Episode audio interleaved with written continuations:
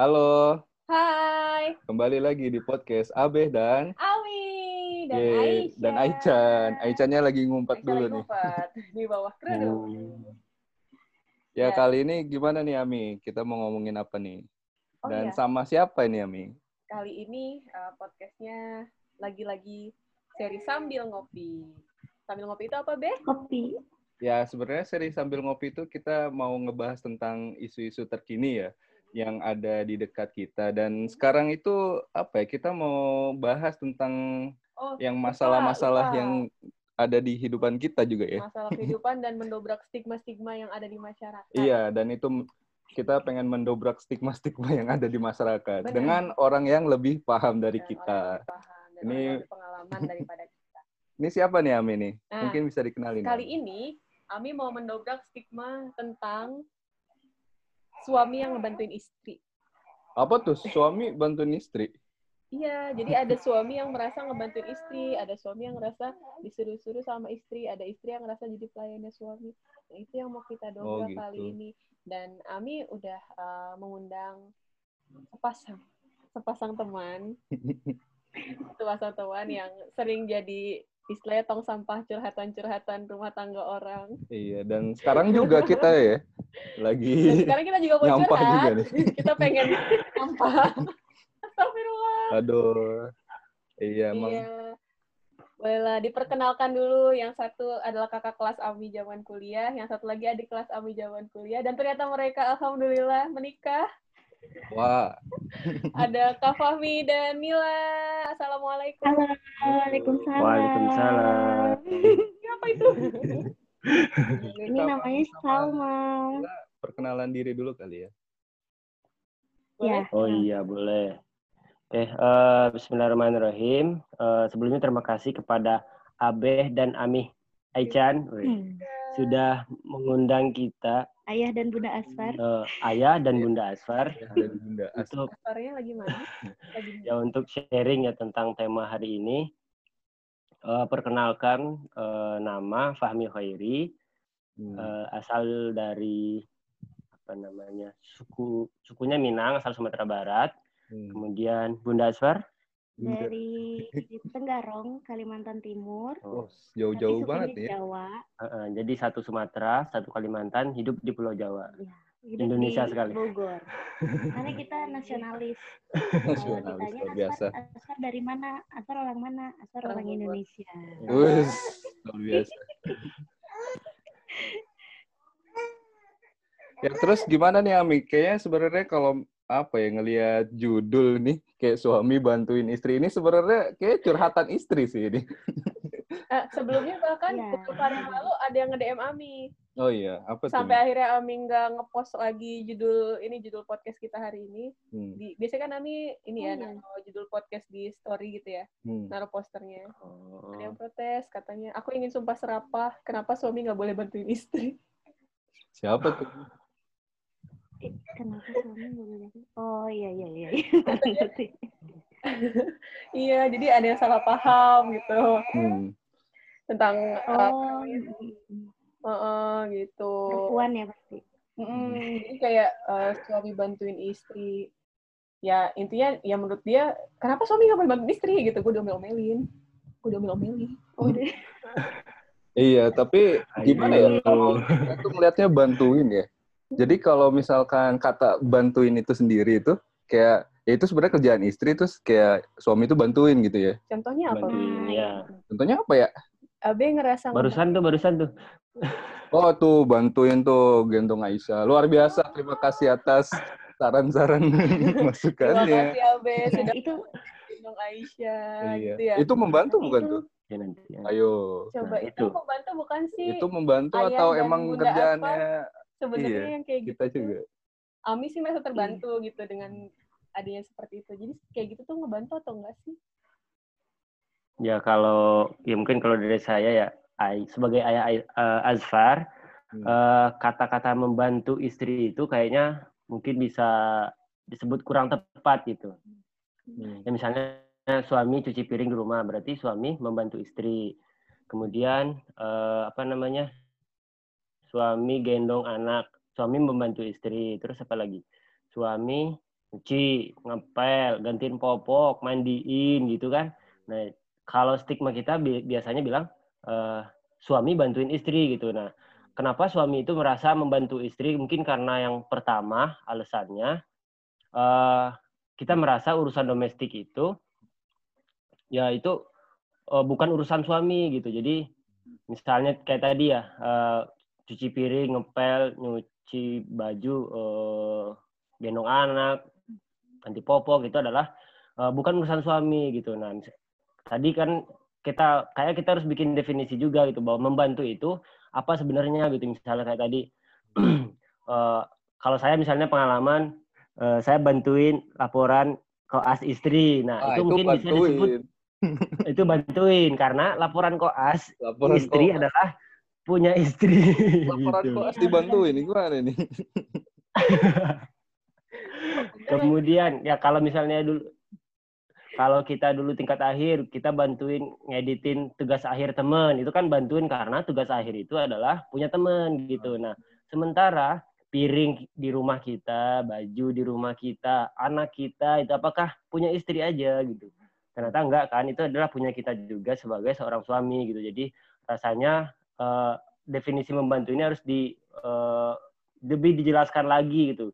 Ternyata memang bukan membantu istri sebenarnya karena ini ya eh, kerjaannya kerjaannya suami juga gitu. Jadi eh, rasa memiliki terhadap misalnya rumah tangganya ya harus dibenerin lagi gitu mungkin yang kenapa suami itu merasa membantu istri, karena gitu sih. merasa kurang memiliki rumah tangganya sendiri gitu. Tapi gimana ya? Kalau misalkan tiap rumah tangga itu kan pasti beda-beda ya cara Nah, ya mereka ini. mengatur rumah tangganya sendiri gitu kan mungkin ada sebagian orang yang kayak nganggep ya bukan nganggep ya kayak ngatur oh ya udah nih yang ini ini bagian istri yang ini ini bagian suami Hmm. gitu tapi kalau kayak gitu kan dibenarkan gak sih atau emang Nah. kayak harusnya ya udah semuanya kita kerjain tapi ganti-gantian gitu atau ada porsinya misalkan kayak Abe nih wah bagiannya apa namanya gosok kamar mandi gitu. Ya udah intinya kalau kalau kotor Abe aja tuh kerjaannya Abe gitu. Ya Ami katanya Iya, iya, iya. kalau kalau komplain nih kok ini kotor nih? Udah Abe bersihin gitu. Soalnya kan kayak itu udah disepakatin gitu. Tapi kalau misalkan ya seperti itu tuh dibenarkan gak sih? Atau ya gimana ya? Baiknya Iya, seperti apa baiknya. kalau misalnya kayak gitu salah? Ini sih sebenarnya eh, bisa jadi karena kultur di Indonesia ya. Kita kan patriarki, jadi Oh, pat- eh, patriarki apa-apa tuh itu apa itu ya mungkin bisa dijelaskan buat yang pada orang tolong kaum dijelaskan eh, Bunda? Asfar. Jadi apa-apa tuh perempuan, apa-apa tuh perempuan ya kan. Iya. Hmm, contoh sepele misalnya barang hilang, Eh, ya Le, bu- intinya patriarki itu kayak eh, tidak mensejajarkan antara Iya. suami dan istri gitu Hmm. jadi kayak ya itu suami adalah majikan atau bosnya istri di rumah gitu sih Eh, paham-paham yang kayak begitu yang mungkin bisa disebut dengan patriarki gitu Hmm, Tadi itu kultur kultur di Indonesia kayak gitu. Jadi eh, misalnya kita lihat di sinetron-sinetron gitu kan, perempuan eh laki-laki baca koran Iya. di depan rumah, iya istri bikinin teh, nganterin ke ke depan. suami Pasti gitu kan. Nggak ada eh, cerita yang kita balik kebalikannya Eh, gitu. istri lagi baca koran Baca jurnal lah. baca kan. jurnal ya biar keren dikit ya baca jurnal istri baca jurnal, suami Bikinin bikinin, teh, teh, bikinin gitu. kopi kan nggak ada gitu. Jadi kayak memang dari lahir kita memang udah didikannya seperti itu gitu. Terus boleh nggak sih kalau pembagian job itu boleh banget. Justru itu yang disunahkan gitu ya. iya Oh iya ya. Itu Ya, yang tahu. diajarkan sama agama kita gitu. Terus oh iya tadi nambahin ya alasan yang kedua bisa jadi karena eh, kultur pendidikan. Jadi waktu anak kecil, anak masih kecil itu sering kali anak laki-laki dilarang untuk eh, melakukan permainan tertentu. Misalnya kayak kamu jangan main boneka Oh iya gitu. iya benar-benar. Ah, nggak boleh pegang boneka gitu Gimana ya kan. kalau laki-laki megang boneka? kamu boleh pegang boneka itu mainan anak perempuan atau Oh, kamu iya. jangan main masak-masakan itu mainan anak perempuan. Padahal bisa jadi itu tertanam di alam bawah sadarnya. Oh nggak boleh gendong boneka. Nah nanti sampai dia dewasa, sampai dia udah punya anak, dia akan ngerasa aneh ketika dia menggendong anaknya gitu. Mainan apa aja itu boleh, yang nggak boleh adalah Cara cara mengkomunikasikannya. mengkomunikasikannya gitu. Harusnya Jadi ada lebih bijak lagi. Ya, mungkin. jadi benar. Misalnya dia gendong boneka, oh eh, pasti nanti anak kamu bangga ya punya papa yang jago gendong anaknya gitu. Jadi dia akan merasa tetap sebagai laki-laki, fitrahnya laki-laki, tapi tidak anti juga dengan hal yang seperti Ah, itu. Itu. Heeh, terus masak, Masak misalnya. Pasti nanti istri kamu bangga ya, atau senang banget punya suami yang jago masak kayak gitu. Oh, Jadi dia senengan itu, Mak. Terima kasih katanya. Jadi dia, dia tetap dikondisikan sebagai fitrahnya laki-laki, tapi tidak asing dengan hal-hal yang berkaitan dengan eh, memasak, pekerjaan Hmm. domestik atau mengurus anak gitu. Karena kita dari kecil mungkin dibiasakan nggak boleh pegang boneka, akhirnya kayak kemarin ya ketemu di tukang sayur, bapak-bapak. gimana gimana ceritanya? Jadi ayah Aspar itu tiap pagi kami bagi tugas. Kalau misalnya bundanya eh, masak, cuci piring di rumah, ayahnya yang Ke warung. ke warung beli sayur dan itu memang di komplek ini berasa aneh banget sering Iya. diliatin ibu-ibu. Beli Ada sayur, aduh. Tuh, tuh, coba sayur. gendong anak cowok sayur Sebelum udah corona tapi ya, kalau sekarang tapi- mah corona ya. Kalau di Indo kan Eh, beli sayur-sayur ibu-ibu semua kan. Nah itu iya, dia. makanya Kita aja. harus bertarung dengan mak-mak garis keras jadinya di warung itu. buat ngantri. Jadi sering diliatin terus ada cerita, ayahnya cerita pulang-pulang sebel. Kenapa ya itu? Masa ada bapak-bapak nungguin istrinya di depan warung, terus Mah, istrinya gitu. ini iya istrinya Lagi ini lagi belanja. rempong, milihin ikan kan bau ya. Iya. Tapi si suami ini nggak mau nunggu eh, ngehandle anaknya. Anaknya, Mah ini loh anaknya gitu. Bentar pak, orang lagi milih ikan. Ya udah sih sambil digendong gitu ya. Iya. Sambil digendong jadi kayak saking nggak maunya Hmm. eh, ngurusin anak gitu loh, terlihat banget gitu. Hmm. Atau cerita lain apa? Cerita apa lagi ya paling ya ya lebih kurang kayak gitu sih maksudnya Karena kadang ya banyak laki-laki tuh yang dikit-dikit eh, ibunya mamahnya gitu Hmm, terus jadi- misalnya apalagi misalnya kalau ibu-ibu mungkin punya waktu me time ya misalnya mau Hmm. eh, keramasan dua jam gitu di kamar mandi Lama kan. banget lama itu nggak sih nggak ya kelamaan itu. lamaan ya sejam atau setengah jam gitu kan terus anaknya titipin ke suaminya dulu gitu baru lima menit udah gedor-gedor tuh pintu Ma, kamar mandi mah anaknya nyariin Nah, gitu itu bisa nah itu bisa Heeh. jadi dua alasan ya. Mungkin karena tadi dia kecilnya nggak biasa, nggak dibolehin gendong boneka, akhirnya pas udah dewasa nggak biasa gendong anaknya dan anaknya merasa tidak nyaman Nah, berada di dekat nyaman, ah. ayahnya gitu, bukan karena bukan karena apa tadi? ya Bukan karena nggak bisa ditinggalin Heeh, ibunya heeh. gitu, tapi ayahnya nggak bisa membuat dia nyaman. Bisa jadi seperti itu. iya Kalau Tapi dari kalau- yang kami baca-baca. Iya sih. Tapi kan eh, yang beredar nih, stigma yang beredar di Indonesia katanya kalau eh, kayak anak, rumah, itu kan kayak kodratnya wanita gitu. Iya, betul sekali. Ya katanya kan kayak kodratnya Hmm. wanita gitu Hmm. kan. Itu eh, sebenarnya kayak kalau yang Ami pahami ya, kodrat itu kan sesuatu yang nggak bisa diubah gitu ya. Mm. Kayak misalnya hamil, menyusui, Hmm, melahirkan, itu kan nggak bisa diubah. Nggak mungkin kayak Abe melahirkan gitu, Abe menyusui. Iya. mengandung ikan Mana ceritanya? Tidak mungkin gitu. melahirkan implan rahim bagaimana tuh tapi bahkan dari kecil tuh ditanamkan kayak ya kodratnya wanita itu dap kayak ya kalau yang kita kenal dapur sumur kasur gitu ditambah mungkin anak Ah, gitu ya Iya. feminisme. nah itu gimana tuh cara cara apa ya cara men mendobraknya gitu. Atau ya minimal supaya kayak teman-teman yang masih jomblo-jomblo nih pada tahu gitu. Sebenarnya itu bener nggak sih yang kayak gitu gitu? Hmm. hal seperti itu. Hmm. jadi eh, ya mungkin kita ken- kenapa gitu? Eh, suami itu nggak boleh ya nggak boleh merasa membantu istri. Jadi mungkin eh, di sini kita mau sharing beberapa alasan. Yang pertama yang tadi menyangkut tadi kenapa suami itu merasa membantu istri gitu yang pertama eh, suami nggak boleh merasa membantu istri karena kepemilikan dan tanggung jawab rumah tangga itu ya milik bersama gitu jadi rumah tangga itu kan ada dua, ada suami dan ada istri gitu. Jadi nggak nggak terpisah itu. Jadi kita masing-masing suami merasa memiliki anak, Mm-mm, istri juga merasa memiliki anak, Ru- suami merasa memiliki rumah, istri juga merasa memiliki rumah. Jadi tanggung jawabnya bersama, bu nggak dibagi-bagi kayak tadi misal dapur, kasur, sumur, ya itu udah ditunjuk langsung. Ini istri, gitu. suami duduk baca jurnal, baca koran gitu tadi ya. Nah, yang kedua, Yang kedua ini kalau kita bicara dalil syar'inya gitu. eh, contohnya dari Sirah gitu. Nah, Nabi Muhammad sendiri diceritakan eh, ketika para sahabat bertanya gitu kepada ibunda kita Aisyah, eh, Nabi Muhammad itu kalau di rumah kayak gimana gitu. Nah, kata Bunda Aisyah, ya Nabi Muhammad itu ya seperti kalian gitu. Nah, seperti kalian mungkin, nah di sini ada, oh berarti orang Arab tuh kayak gini gitu.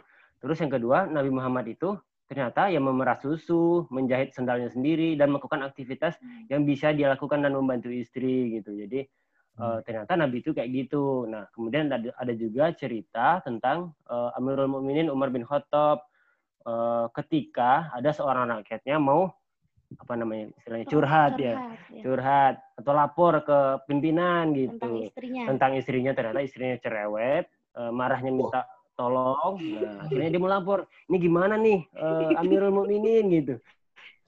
Terus eh, saya mau lapor gimana caranya? gitu. Nah pas datang teng teng datang ke rumahnya Umar bin Khattab eh dida- ternyata didapati bahwa Umar tuh sedang diomelin istrinya dan apa yang dilakukan Umar? Ya kita tahu Umar itu ya setan aja nggak mau jalan bareng pas-pasan misalnya. Jin aja takut. ya setan aja takut sama Umar kan gitu.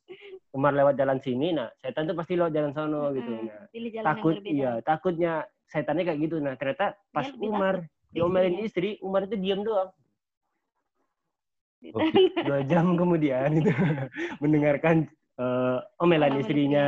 gitu. Terus, terus akhirnya rakyatnya tadi yang mau curhat tadi nggak jadi Umar aja kayak gitu gitu jadi apalagi ap- gue. apalagi gue gitu dan ternyata istri Umar lebih parah daripada istri gue gitu Iya, katanya Marahnya lebih marahnya lebih jos gitu. Nah, terus akhirnya dia mau pulang, Umarnya selesai dimarahin sama istrinya. baru. Baru, eh tadi kamu mau mau ngapain? Mau laporan apa gimana gitu? Ya saya tadi sebenarnya mau curhat, Khalifah gitu. Eh istri saya begini-begini gitu. Terus pas saya lihat ternyata Khalifah diam aja, nggak jadi deh gitu. Eh, sabar wahai saudaraku katanya. Itu cuma sebentar dan itu tidak akan lama dan eh, ini yang penting ya. Karena eh, aku diam karena istriku sudah berbuat baik yang sangat sangat banyak kepadaku. Dia sudah mendidik anakku padahal itu bukan tugasnya. Dia sudah memasakkan masakan untukku padahal itu bukan tugasnya. Dia sudah eh, apa lagi? Eh, mencucikan, mencucikan pakaianku padahal itu bukan tugasnya gitu. Eh, jadi kita lebih baik bersabar saja dan itu tidak akan lama. Dan tadi yang dibilang tadi kan sebenarnya tugas istri itu yang tertunjuk langsung nih tugas istri ya tadi yang dibilang eh, Ami Aisyah ada tiga mengandung, melahirkan dan Menyusui. menyusui. Nah itu kan nggak Kodratnya, ya udah fitrahnya. fitrahnya kan udah gitu ya. Nah itu nggak bisa diganti. Kalau yang lain bisa dikondisikan, bisa didiskusikan, bisa dibagi-bagi tugasnya gitu.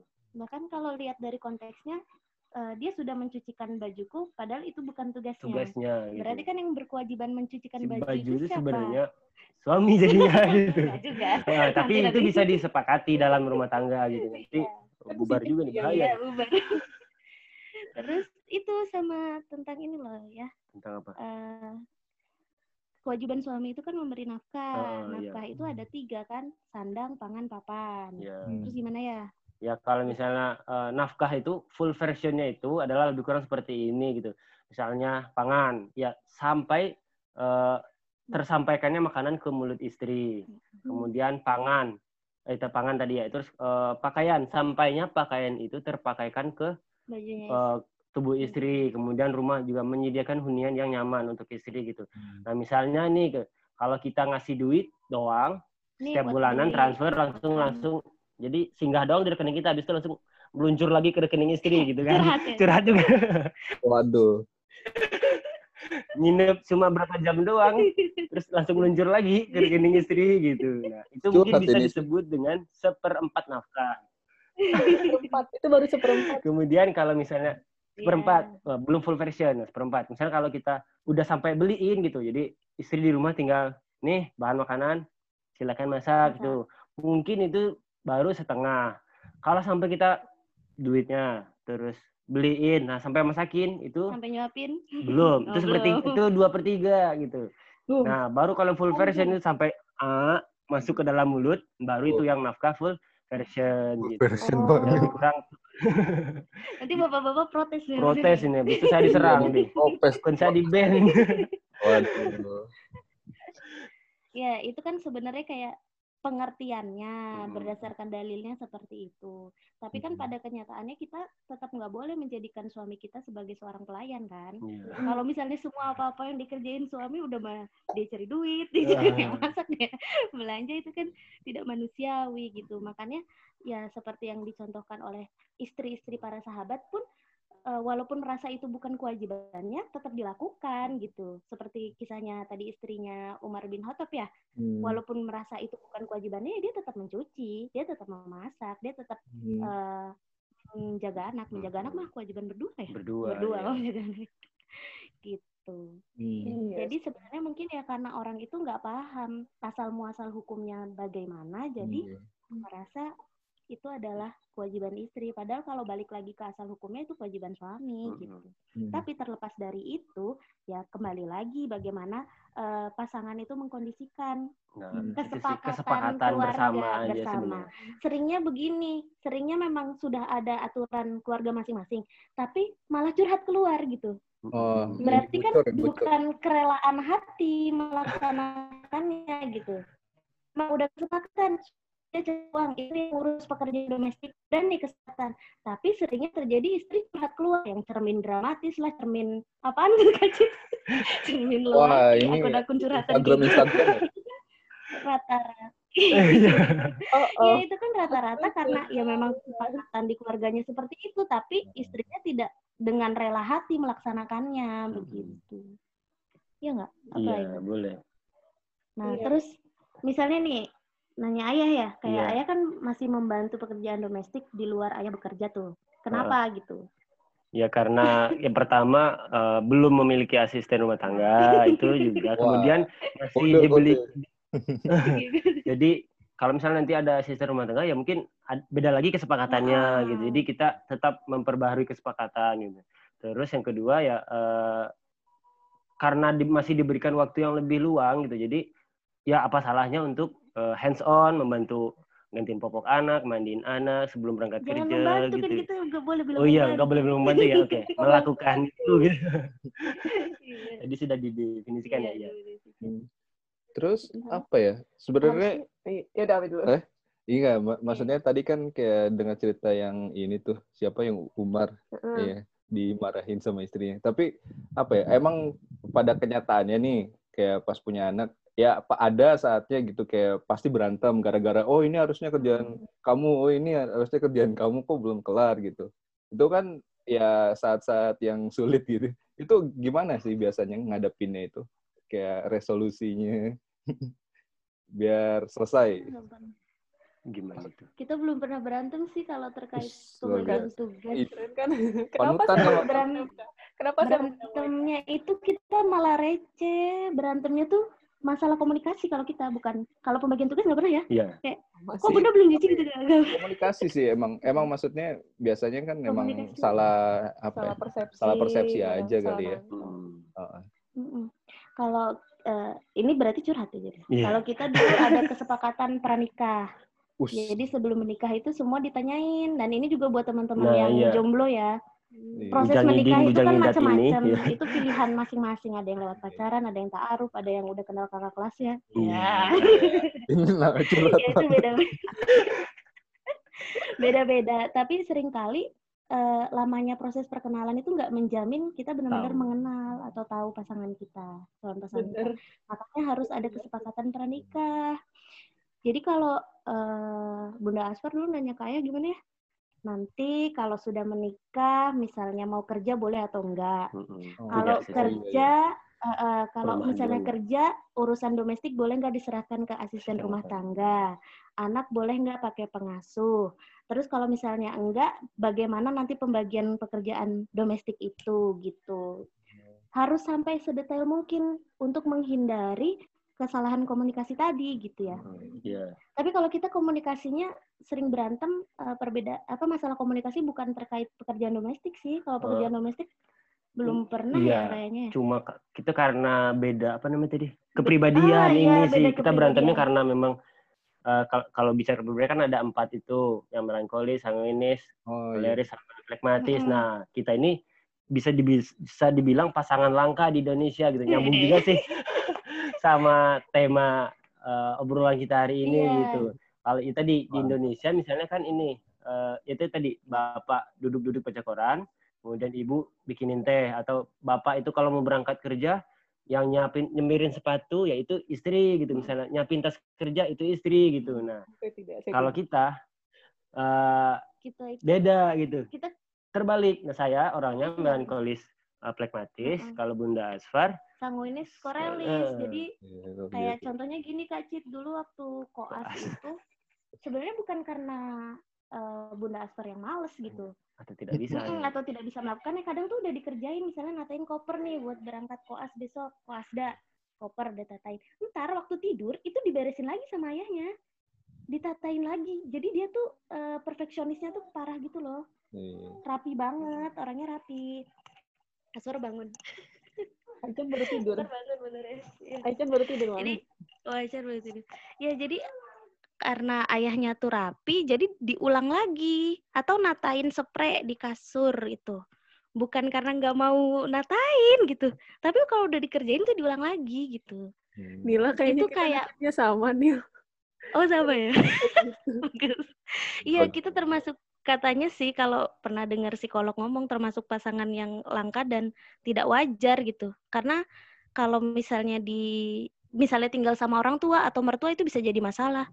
Kok suaminya sih yang natain kopernya gitu? Kita aja mudik gitu ya? Iya. uti uti protes kok suaminya sih yang natain koper.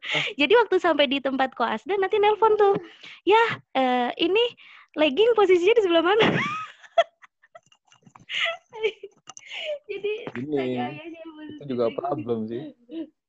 iya kayak gitu tapi sebenarnya balik lagi ke orang sanguinis eh orang melankolis menikmati hal itu ya Iya. nggak heeh. Melon. Karena ya perfeksionis parahnya tadi ya semua harus kan orang melankolis itu kan perfeksionis dan dia punya standar sendiri. Nah, ketika standar itu dilakukan oleh orang, orang lain. apa orang lain ya jadi apalagi sanguinis ya Iya. itu Jadi Bener gatel. kan? aduh kok gini sih gitu aduh kok gini sih gitu akui.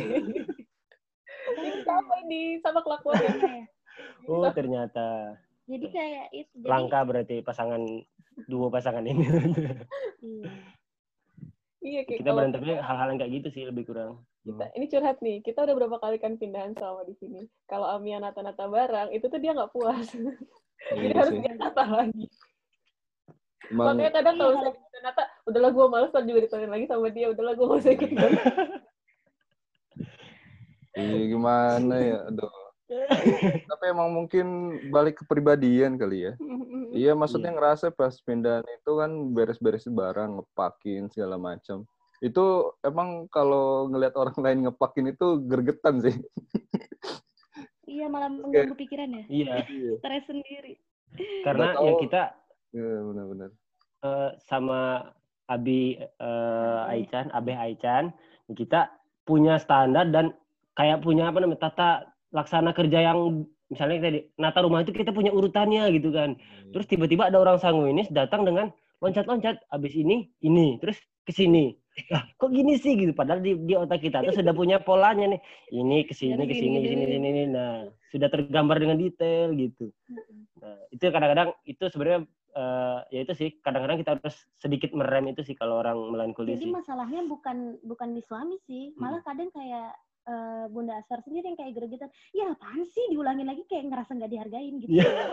Benar. Jadi malah kayak Berarti- rebutan kerjaan, bukan karena ini kerjaan kamu, ini kerjaan kamu bukan gitu, tapi malah kayak rebutan kerjaan gitu akhirnya gitu.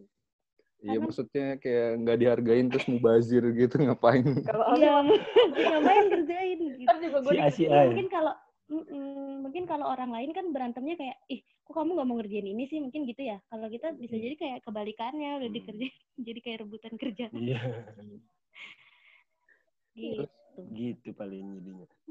Terus apa lagi ya? Eh, kalau gitu nih, eh, maksudnya tips-tipsnya nih supaya kayak bisa jadi kayak Bunda Asfar dan Ayah Asfar gitu. Sebenarnya baiknya gimana sih tips-tipsnya? Ya selain tadi kan katanya udah ada kesepakatan pranikah gitu. Iya. Kita kayaknya nggak terlalu ini ya. Maksudnya Menjamin ada ya? obrolan gitu pranikah. Cuman nggak bener-bener ini harus kayak gini gini gini gini. gitu, Soalnya kalau apa ya Abe pribadi itu ngerasa ya kehidupan tuh dinamis gitu ya. Aha. Jadi kayak mau nggak mau nanti ya pasti diomongin lagi gitu. Iya. Cuman ya Iya, ininya aja gitu. fil- filosofinya gimana gitu kan. Iya, iya. Jadi ya eh, nggak sampai Evaluasi, detail. evaluasi. Soalnya pasti pusing juga. Abe kan soalnya orangnya lupaan ya. Kalau detail-detail gitu malah lupa. Ntar jadi bumerang sendiri.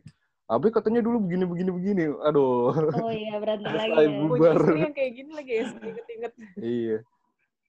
Sebenarnya kita tuh karena baru menikah berapa tahun ya? Baru Tiga. tiga tahun, jadi belum belum bisa memberikan ini ya. Tapi kalau kita selama tiga tahun ini kita sering evaluasi.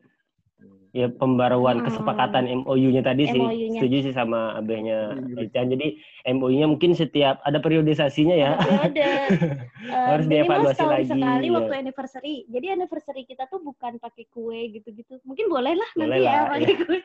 Anniversary kita tuh lebih ke evaluasi kehidupan rumah tangga kita satu tahun ini tuh gimana, kurangnya apa, aku lebihnya apa, gitu kan aku sering nanya kan, eh, ditulis gitu, apa yang perlu diperbaiki gitu. Ya karena tadi kehidupan itu dinamis, mungkin tahun ini nanti beda kondisi Iya. keluarganya, kondisi keuangan, kondisi anak, itu kan Iya. udah beda kan mengikuti, punya anak makanya ya butuh beda lagi nih. evaluasi. Kalau kita berorganisasi juga kayak di BEM itu kan ada evaluasinya ya. Masa Hmm. kita yang rumah tangga nggak ada gitu, Heeh. yang seumur hidup. Hmm. Iya, iya. Apa lagi ya? Ya, Ada tips lagi nggak? tipsnya mungkin kali ya. Eh, Tipsnya? tips lainnya ya. Eh, ya tadi udah kita bahas juga. Pertama mungkin kita harus aduh, aduh, aduh, aduh. eh, memilih apa rasa memiliki kita harus diperbaharui biar nggak kejadian eh, dalam tanda kutip suami membantu istri. Jadi jangan di parsialisasi dipisah-pisah di di kotak-kotakan gitu. Jadi kita juga sebagai suami juga merasa mempunyai anak dan istri juga merasa mempunyai anak. Suami merasa eh, mempunyai rumah tangga dan istri juga merasa mempunyai rumah tangga. Hmm. Terus kemudian yang berikutnya adalah saling mengucapkan terima kasih ini sih pentingnya juga gitu. Mm. Habis suami melakukan ini, terima kasih ya eh, ayah gitu. Terus eh, habis istri melakukan ini, terima kasih ya bunda gitu. Mm. Bahkan hal-hal yang kecil yang sepele itu harus diucapkan terima kasih gitu. Jadi kita ada saling menghargai karena biasanya gitu. Perempuan ini kan salah satu bahasa cinta perempuan itu adalah eh, kata-kata. Jadi harus sering-sering juga dibilang terima kasih, I love you dan sejenisnya itu gitu. Jadi Kok ketawa? harus oh, ketawa. Iya, jadi hari ini sudah bilang I love you belum? Eh, eh. Abe Ami. udah ya, alhamdulillah. Itu penting. Heeh. Nanti ya karena mungkin istri ini bisa merasa tidak dicintai, tidak dihargai usahanya karena tidak ada ucapan terima kasih, ucapan sayangnya itu keluar. Padahal kalau Bahasa perspektif laki-laki nggak gitu. Saya ini mencintai dia, buktinya saya di rumah dia gitu. Kalau saya nggak mencintai dia, saya di luar sama gitu kan. Oh. Saya masih di sini, saya masih pulang gitu. Nah itu bukti bahwa saya mencintai dia gitu. Kalau di perspektif laki-laki, tapi di perspektif perempuan eh, beda gitu. Jadi kita harus eh, yaitu tadi eh, meningkatkan kecerdasan linguistik kita berarti jadinya ya. Iya, kecerdasan linguistik laki-laki. Laki-laki kan memang rendah. tidak setinggi Eh, kalau perempuan. perempuan kan bisa berkata-kata mungkin 25 5.000 ribu kata per hari. Jadi eh, kita sebagai seorang suami harus men- men- menyediakan telinga yang eh, siap mendengar gitu. Kalau suami 7 ribu, 5 ribu udah standar gitu. Bahkan kita enjoy dengan diam kita kan biasanya kan. Sama ini loh kadang tuh perempuan tuh bukannya merasa capek lelah mengerjakan hal-hal domestik gitu ya. Tapi karena itu tadi karena nggak ada bahasa cintanya. Sebenarnya perempuan itu rela kok ikhlas kok mengerjakan semuanya tapi suaminya lempeng-lempeng aja. Mm-mm. itu yang sering jadi masalah. Nggak- nggak ini ya nggak ngucapin terima kasih dan lain-lain. Iya heeh, padahal ya itu padahal Kalau rela-rela aja ya perempuan itu penting Iya, penting. gitu. oh iya karena perbedaan bahasa dan otaknya Nah. tadi Ya, eh, mungkin ini bahasa cinta ini mungkin ya buat sharing juga. Ada lima bahasa cinta. Jadi dan setiap perempuan beda-beda. Nah, untungnya Bunda Asfar ini lima-limanya di situ saya pusing. Luar biasa. Curhat ini curhat. ini lagi curhat. Curhat lagi jadinya. Curhat ini. Salah ngundang mereka. Tahu. Yang pertama kata-kata gitu. Jadi ada oh, tipe cewek itu yang senang digombalin, dengan Oh. kata-kata yang puitis, Walaupun bohong, gitu. walaupun walaupun bohong. Walaupun bohong. dikata-katain aja. Kata-katain. Walaupun bohong. Iya, enak gak eh, masakannya enak gitu. Tapi hmm, ini kayak eh, makan di laut gitu kan. Ya nggak gitu juga. Enggak gitu juga ya. Enggak gitu. Terus apa misalnya? eh ya pokoknya yang pertama adalah kata-kata. Jadi sering bilang terima kasih, I love you dan eh, penghormatan atas usaha istri atau kegiatan yang dilakukan istri. Kemudian kedua hadiah gitu. Eh, ini juga penting menaikkan moodnya perempuan itu kan lewat hadiah. Ada tipe bahasa cinta kedua itu hadiah. Nah, Skincare. skincare apalagi Aduh, peralatan make up gitu. itu mah beli sendiri langsung mesen ya, nggak bilang-bilang. Ya bilang bilang itu ada ya. Ini beli ini ya udah mesen. Udah pesen. Udah mesen bilangnya. Udah pesen. Ya ada hal lainnya misalnya gitu. Pulang Kalau kerja tuh. nah, saya me- me- mengusahakan setiap pulang kerja beli ya apalah cemilan yang dia sukai gitu. Jangan itu itu terus gitu. Saya takutnya bosan. Ya walaupun cuma gorengan tiga, ya Iya, alhamdulillah nggak gitu juga ya. ya misalnya istri suka apa, belikan ya sekali seminggu belikan coklat gitu. Ibu Bang Sekali Jack. Waduh. Ya, Bang, ya, bunga. Ayah ayah Asper tuh sampai sekarang masih suka beliin bunga. Sampai ada temen eh, temen yang suka main ke rumah ya. Ya ampun, Kak Mami beliin bunga mulu. Terus kamu aku tunjukin nggak ada satu kardus bunga kering di belakang rumah. gitu. Waduh, nanti AB beliin bibit ya. Nanti Ya, ditanam biar Kok dibeliin dari tanam sendiri. matahari. ditanam aja di belakang sendiri ya. Iya, nggak semua wanita punya lima bahasa cinta itu kan. Jadi Apalagi? tergantung itunya. Berdua. Baru Baru- dua. Dua. Baru dua. Yang ketiga itu bahasa cinta berikutnya adalah hmm, Sentuhan fisik. sentuhan fisik. Ada yang senang dipijet, dipeluk gitu. Nggak mau jauh dari suami. Nah itu bahasa cintanya ekstra juga tuh jadinya. Aku senang dikeluarin. Kemudian yang ke Kemudian yang keempat adalah pelayanan. Nah, ini juga mungkin masuk dalam bahasa cinta yang keempat ini ya tadi kita tidak merasa membantu istri jadinya gitu. Jadi karena kita memang mengetahui bahwa bahasa cinta pasangan kita adalah pelayanan gitu. Contoh pelayanan yang simple tuh kayak ngecasin HP, Iya, kalau HP. Bunda Asfar ini kan sanguinis ya begitulah kira-kira gitu. tidur Jadi, baterai tidur, baterai tidur aja. habis ya udah Habis nah besok pagi Pagi. misalnya mau mau podcast gini kan terus HP baterai nggak ada gitu. Nah Aduh. orang perfeksionis kan. Masalah itu. itu masalah. Salah, Kalau itu kita- masalah kalau ini tinggal dicas aja. Eh, kalau kita mau jalan gitu kan misalnya mau pakai maps atau apa gitu kan bingung kan. Jadi kan HP nggak ada baterainya. Nah sebelum kalau bisa kita tidur terakhir ya sebelum tidur colokin HP-nya kecasan dulu gitu. Jadi ada pelayanan ekstra kayak gitu gitu. Dan ya kembali lagi nggak semua istri punya eh, bahasa cinta yang sebanyak ini gitu paling ada satu atau dua gitu yang terakhir apa Yang terakhir itu saya lupa idenya. Mungkin nanti kita sambung di kesempatan berikutnya. Wah, iya iya iya itu diserahkan kepada netizen untuk melengkapi Oh iya. yang Oh iya. Kuis jadinya. quiz quiz. iya iya kuis apalagi Aspar ya? Gue sama Aspar. Ya, mungkin itu sih beberapa tipsnya. Eh, ya kalau terakhir kalau kita sudah paham eh, Islam itu kayak gimana gitu. Jadi kita nggak eh, butuh lagi yang isme-isme yang tambahan itu ya. Hmm, karena sering karena perempuan merasa di nomor dua kan terus merasa terjajah di rumahnya sendiri muncullah jadi ikut-ikutan ke paham-paham feminis gitu kan Eh, paham feminis juga nggak semuanya salah kok ada juga yang benernya gitu Iya. tapi sering kali kalau lihat ngelihat di Instagram itu kan ya yang gitu deh ya yang, yang karena Dibahas di bahasan selanjutnya. iya. Oke. eh satu lagi mungkin terakhir Eh, ada temen yang pernah nyeletuk kayak gini terus kalau kayak gitu Oh, iya. istri dapat pahalanya dari mana gitu Gimana? kalau misalnya Misalnya misalnya nih semuanya di domestiknya dikerjakan Hmm. suami gitu. istri dapat pahalanya dari mana ayo bisa jawab Bunda aja.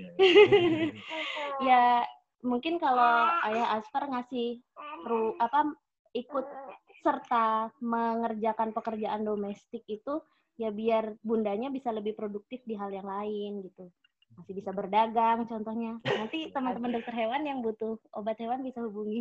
Iya. Pesan sponsor. Iya. Atau masih bisa baca jurnal gitu tentang MPASI, ya kan? Iya.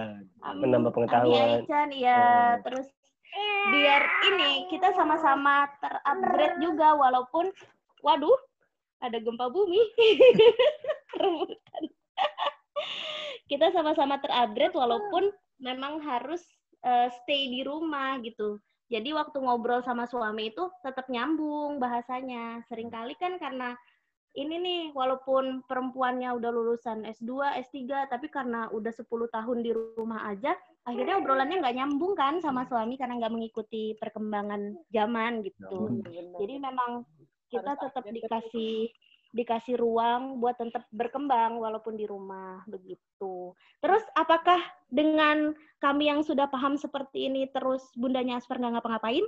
Cuman Suami yang ngerjakan semuanya. Iya, tidak. Jawabannya Hmm. tidak gitu. Pagi tadi saya tetap mencuci piring, tetap memasak, tetap nyuapin anak gitu. Cuman ketika kita sudah kita paham, iya benar. Dan kita melaksanakan itu atas kerelaan hati gitu. Jadinya kita nggak curhat tuh di luar gitu di akun-akun yang tadi tit gitu. Nanti disensor ya Kak Citra yang akun-akun tadi itu. Apalah itu. Nggak apa-apa biar banyak yang pada follow. Iya, tapi itu penting juga sih. eh, sering sering kali nyaranin ke teman-teman yang jomblo buat follow-follow akun itu biar tahu nanti permasalahan di rumah tangga tuh seperti ini loh. Jadi kamu udah punya bayangan nanti atau bagaimana cara mengantisipasinya sebelum menikah gitu, biar nggak dapet suami yang macam kayak gini gitu. Kayak gini. itu boleh direkomendasikan. yang kayak gitu-gitulah ya kayak di akun-akun itu. Oh, yang cermin dramatis, cermin lelaki. Hmm. Iya. Oke, makasih banget nih bundanya Aspar dan Itu ayahnya Aspar. ya. Eh, eh, udah 40 Kita berapa menit ya ngobrol nih? Udah Waduh, 40. maaf ya. Iya. Eh, enggak, it's okay. Itu Iya. sangat lengkap tadi pembahasannya. Alhamdulillah dan sangat jelas. Terima kasih banyak gitu. Iya, terima kasih banyak nih kayak tercerahkan nih. Iya, kita tercerahkan ya. Ya kayak kita kan yang udah Aisan, Kakak Aspar. Kakak Aswan. Mungkin kan kayak kita Ya. yang udah nikah kayak gini kan ya kayak tadi ada nanti ada perbaruan, perbaruan kesepakatan ya. Hmm. Tapi ya itu tadi impact-nya Hmm. sebenarnya sih kepengennya Ami sama Abe supaya yang belum pada menikah tuh tahu gitu Iya, betul. yang harusnya dilakukan gitu. Hmm. Sebenarnya bukan untuk istri menjadi pelayan, sudah pun bukan untuk suami jadi pelampiasan marah-marah istri bukan gitu. Mm-mm, Oke. betul. Udah ada Terus lagi ini mau sih, kadang kan eh, kalau yang sudah berumah tangga udah punya zona nyamannya masing-masing ya, Kita dan itu susah, itu. susah untuk dirubah. Tinggal bagaimana cara menyesuaikan diri aja gitu. Kalau memang em, misalnya dapat bonus suami yang tadi eh, merasa membantu istri, ya udah, yang harus diperbaiki mungkin lebih ke diri sendiri, bagaimana eh, menerima keadaan itu dan ikhlas menjalankannya gitu. Iya, benar. Lebih kepada teman-teman yang jomblo sih. Ya udah deh, mungkin itu aja ya podcast kita Iya. kali ini. Mungkin kita cukupkan. Ya udah, Terima kasih. terima kasih Bunda dan Ayah Dadah. Aswan. Kakak Aswan. Dadah. Dadah. Dadah, bye-bye. Assalamualaikum. Bye-bye.